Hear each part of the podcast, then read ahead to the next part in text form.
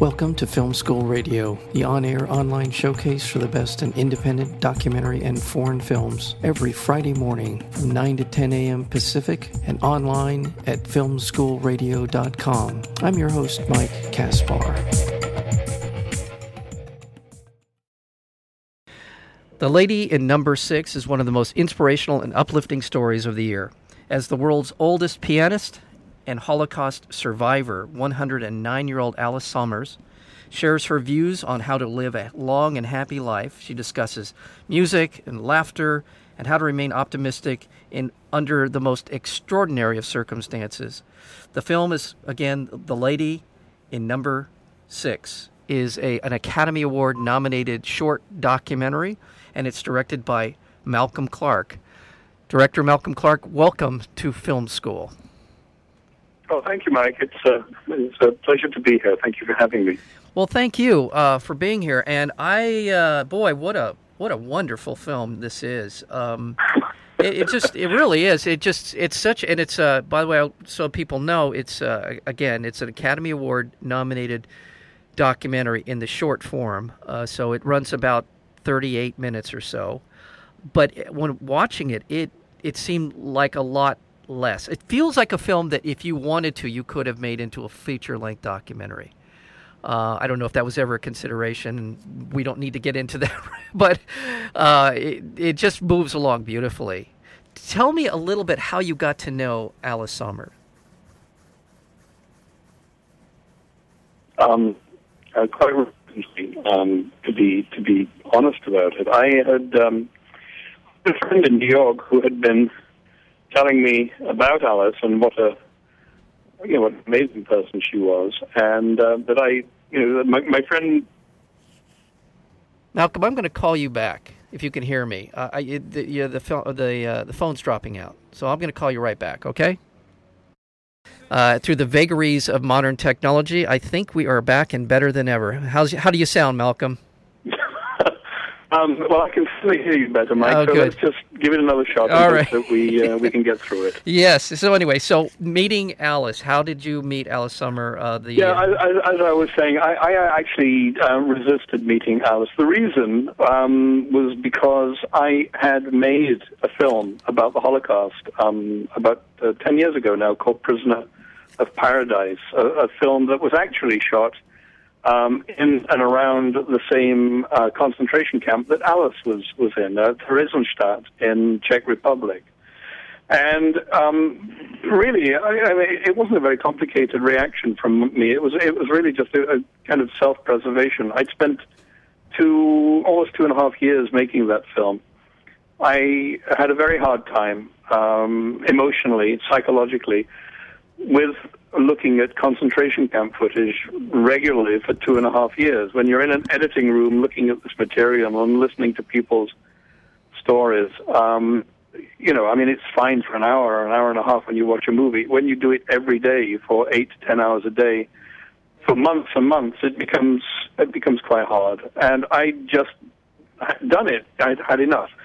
So I, you know, the suggestion was that I meet this lady and. Um, you know, she was obviously a, a Holocaust survivor, and, they, you know, my friend said, "Oh, she, but she's amazing." And I, I said, "Well, you know, I, I've met, frankly, a lot of really amazing people on the last film, and um, I think it's enough, you know." But anyway, I so it took three years for me. I mean, I, I, I resisted valiantly for three years, and finally, I kind of caved in after making a um, a trip to London on a you know a, business trip, and, and my friend said, "Please go and see her while you're there." And I did. I I had a hour with Alice. Um, she made me a, a good strong cup of English tea, and um, an hour later, I was um, a convert. You know, I, I I kind of drunk the Kool Aid. It was it was so clear that this lady deserved and merited a film to be made about her. That she was quite remarkable, and like um, you know, I mean, unlike anyone I had ever met, um, you know, we're dealing with people who've been through the camps. So I came back uh, to Montreal, which is where I live, and I talked to all the people who had. Um, you know, worked with me on the last film, and uh, you know, I got some very, very good people who, um, you know, a, a team of people who I'm, I, I, I kind of rely on and, and I think are really talented. And I just said, look, guys, we're going to do this. We're going to move fast. There is no money. We're not going to have to. No one's going to get paid. At least you know to do it because I haven't got the time to raise the dough because this lady, the time that I met her, she was 108. She's now actually 110. God. And, um, you know, I, I mean, you know, just simply, uh, you know, biologically, she is much closer to the end of her life than the beginning. And I just wanted to make the film while she was smart and sprightly and all her kind of faculties were firing on all cylinders. And you know, believe me, when I met her, she was amazing because she was really, really sharp. Yeah. And um, so we just moved very quickly and, and, tried to get the film made. Yeah, and it all comes uh, across in the film. Um, the lady in number number six. It it it. Uh, her her story is just you couldn't make it up. It's re- a remarkable story. Uh, take us back to the very beginning. Her childhood. She lived in yeah. Prague, and well, she was born in Prague in 1903. Tell us a little bit about her experience uh, and well, some of was, the luminaries. She was a she was an interesting little girl, actually. Um, she was a, a musical prodigy. Um, she was from a very bourgeois, well-to-do, upper-middle-class family. Her father was a factory owner so they had money, and her mum um, was a was a ran a salon, a, a salon for artists. They were very generous. They they supported painters. The family supported writers. They supported all kinds of um, um, uh, artists who needed money to get by. I know that is actually one of the major reasons that um, you know she had such a close relationship with Franz Kafka um, because you know Kafka and her mother were very very close, and they on occasions helped Kaf, uh, Kafka financially whilst he was uh, whilst he was writing. And I mean, there's very few people you can actually meet or will ever meet who can say, you know, in all seriousness that she, you know, she used to sit on the knee of Gustav Mahler when he came over for tea on the weekend, and she and her twin sister would go for walks in the park with Franz Kafka, and he would tell them stories. Yeah, I know. it's extraordinary, and so you know she. She she had this you know she had this wonderfully rich um, uh, kind of um, very very stimulating childhood. Um, you know the, the, the, the Jesuits have this saying: uh, "Give us a boy for the first seven years, and we will give you the man." In other words, let us educate the boy he will give you the adult. Yeah. And I think, you know, Alice's first seven years were extraordinary. They were hopeful. Yeah. Yeah, and and it was in her life what continued to be pretty remarkable for a for a long period of time. She was a she was a very famous, um, very celebrated and um, and uh, successful concert pianist until well into her 30s. And um, of course, then, you know, the, the Second World War broke out. She, being Jewish, like every other Jew in Czechoslovakia at the time, was uh, was rounded up and. And she was sent because, she, interestingly, you know, because she was a, such a well-known um, celebrity, she was sent to this camp called Theresienstadt, which was a very special camp. It was a camp for celebrities, for high achievers, for people who then, mm-hmm. because they had relations and relationships with people all around the world. And it was also kind of a, a, a show yeah, camp. For, exactly. For, it was that that was the reason they were there. They were there to be to send letters abroad to their friends in other countries and to say, you know, we're okay, we're alive, we're doing okay, where it's not as bad as you might be hearing. And also, they, um, you know, the Nazis uh, made a uh, very, very kind of um, uh, propaganda film. Actually, that was the, the subject of my previous film, Prisoner of Paradise. It was a they made a film that made this camp look like it was Club Med, you yeah. know, for the Jews. Yeah. And with you know swimming pools and you know, exercise classes and uh, concerts on the um, you know in, in the park of course, it was all a lie. But the one thing that was very interesting that was because they were using these Jews, these Jewish inmates for propaganda purposes, they allowed them to play music. They allowed them to compose. They allowed them to stage opera and to make drawings and to design film uh, uh, uh, theater sets and so forth. And Alice was, even though she was playing a jangly old piano that was out of tune and had a few strings missing, she was still able to play. And whilst she was in Theresienstadt, she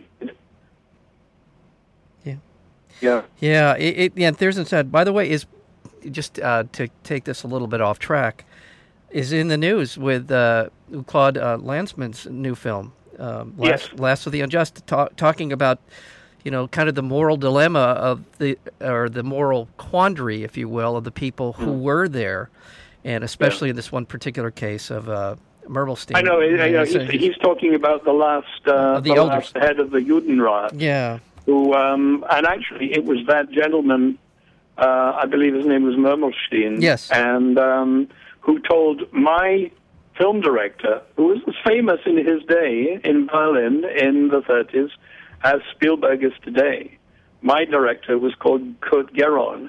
And he went Gerron went to Murmelstein and said what do I do? The Nazis want me to make this propaganda film.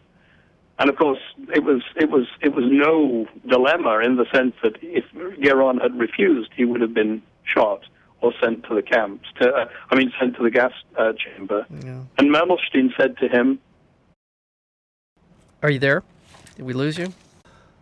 "I'm here." Oh, good. Okay, we we you, you cut out just as you were saying the the last part. He he said, Mermelst. He said, Uh, he, Gerron was advised by Murmelstein, the head of the camp, the head of the Jews in the camp, to do anything he could do to survive. yeah, yeah, And I think everyone was doing that. And of course, Alice, you know, she played the piano in the concentration every day. And I think it was music that sustained her. And I think it was music that, I don't think it kept her alive, but it certainly kept her spirit alive. yeah. There's no, no doubt about that.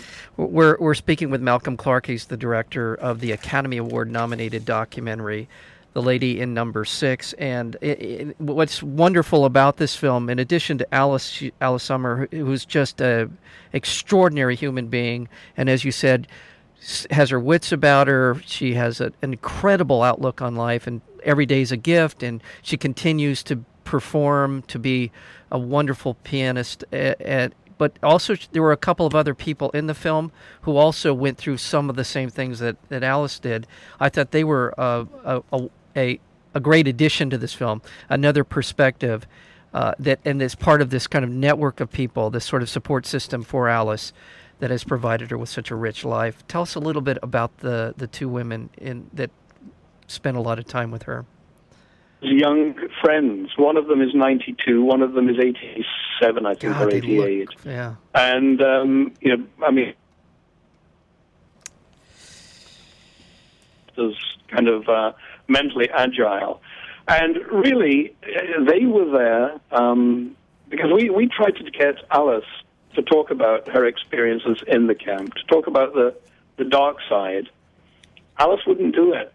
She didn't want to do it. She wasn't interested in in um, in in talking about that. She said, "If you want to know about that, you tell you can talk to my friends. They were there too, and they'll tell you that." It's almost as if Alice doesn't want to. Um, you know, she doesn't want to um, think back to that. She prefers to look on the good side. of yeah. Well, it's, encouraged us to have her friends to do that. it, it seems that this is part of the I say secret. This is part of her philosophy: is keep moving forward. Every day's a new day. Keep going. Yeah. You know. Yeah. Yeah. That's. Yeah. Oh, I have. I just. Uh, again, I mean, I, I alluded to it at the beginning of the film of, of our interview that this film just moves along just so beautifully, and uh, Mm. you know, and uh, the and by the way, you provide uh, narration in the film as well, um, and. Um, I, it, it it feels like you could have expanded this. Did you ever toy with the idea of making this into a longer form documentary? Actually, you know, we were. I, I you, it's interesting that you say that. We had a very short shoot with Alice. We did. We didn't. I mean, the interesting thing about Alice is as powerful. It's just quite simple, Mhm. and I, you know, we obviously we had much more footage to that that I could have. Malcolm, Well, I- yeah. go, go ahead. Yeah, I'm sorry, you cut out a Can little you bit. hear me? Yeah, you just cut out for a second. Go ahead. Okay. Power film for television, but this was an odd one. We thought we were going to be making a, a, basically a, a, little 15-minute portrait. We had no expectations of uh, of it being any longer than that. And every time, you know, someone would come into the cutting room and sit and just sit at the back and watch us working, they would say, "My gosh." God, you should, you know, she's so, I mean, extend it, make it more, there's more, there's more.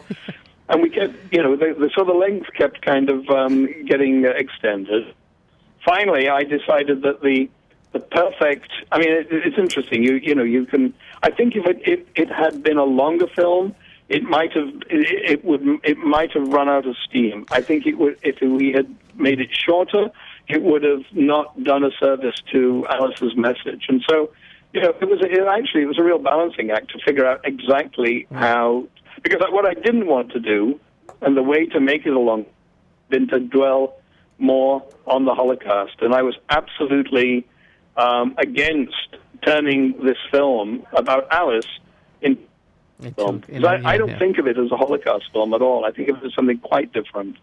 And I think where, where where I'm coming from, and I agree with you. I think you, the the focus is in the right places in this film. It does. There's mm-hmm. obviously a huge part of her life, and the footage that you were able to uh, to get a hold of in, in about there is not is wonderful. Wonderful is probably not the right word, but no, no, but it's interesting footage. Yeah, yeah. very interesting footage.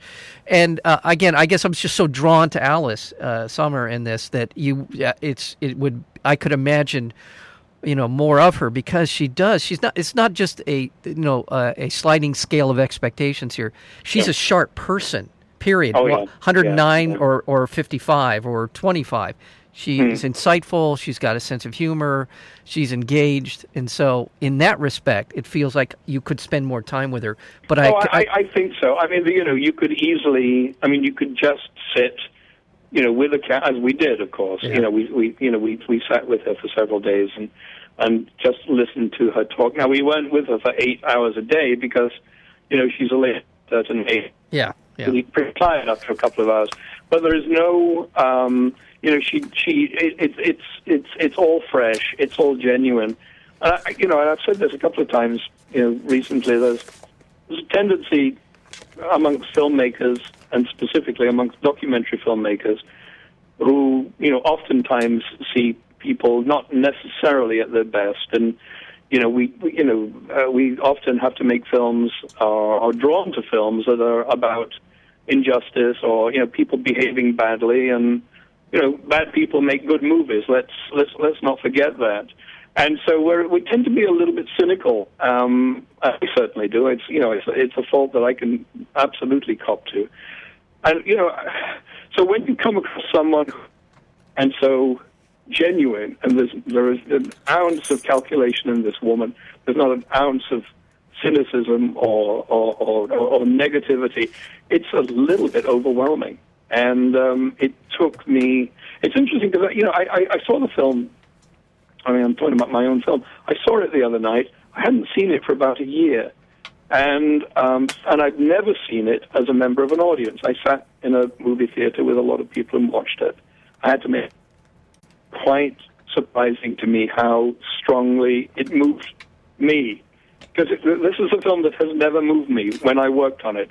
I was I was trying to apply kind of professional considerations. I was you know I was thinking about pacing, about you know the the key of the music that had to be played under you know to all those calibrations yeah. that you know and calculations that a filmmaker has to apply when he or she makes a movie. So this is the first time I'd actually seen my movie, and I was quite surprised how moved I was by by Alice and how how how I, I finally get what all the fuss is about.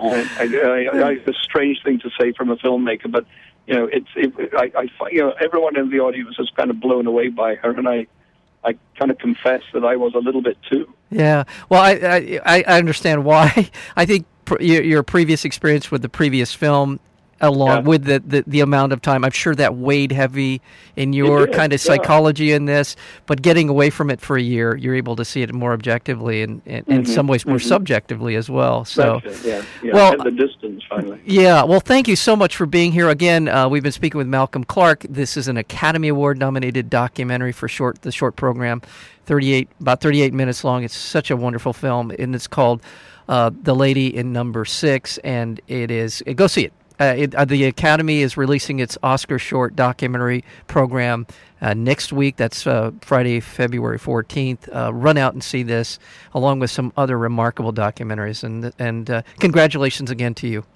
That's very kind of you. Thank you so much. I appreciate it. All right. You take care, Malcolm. Take, bye. Bye bye.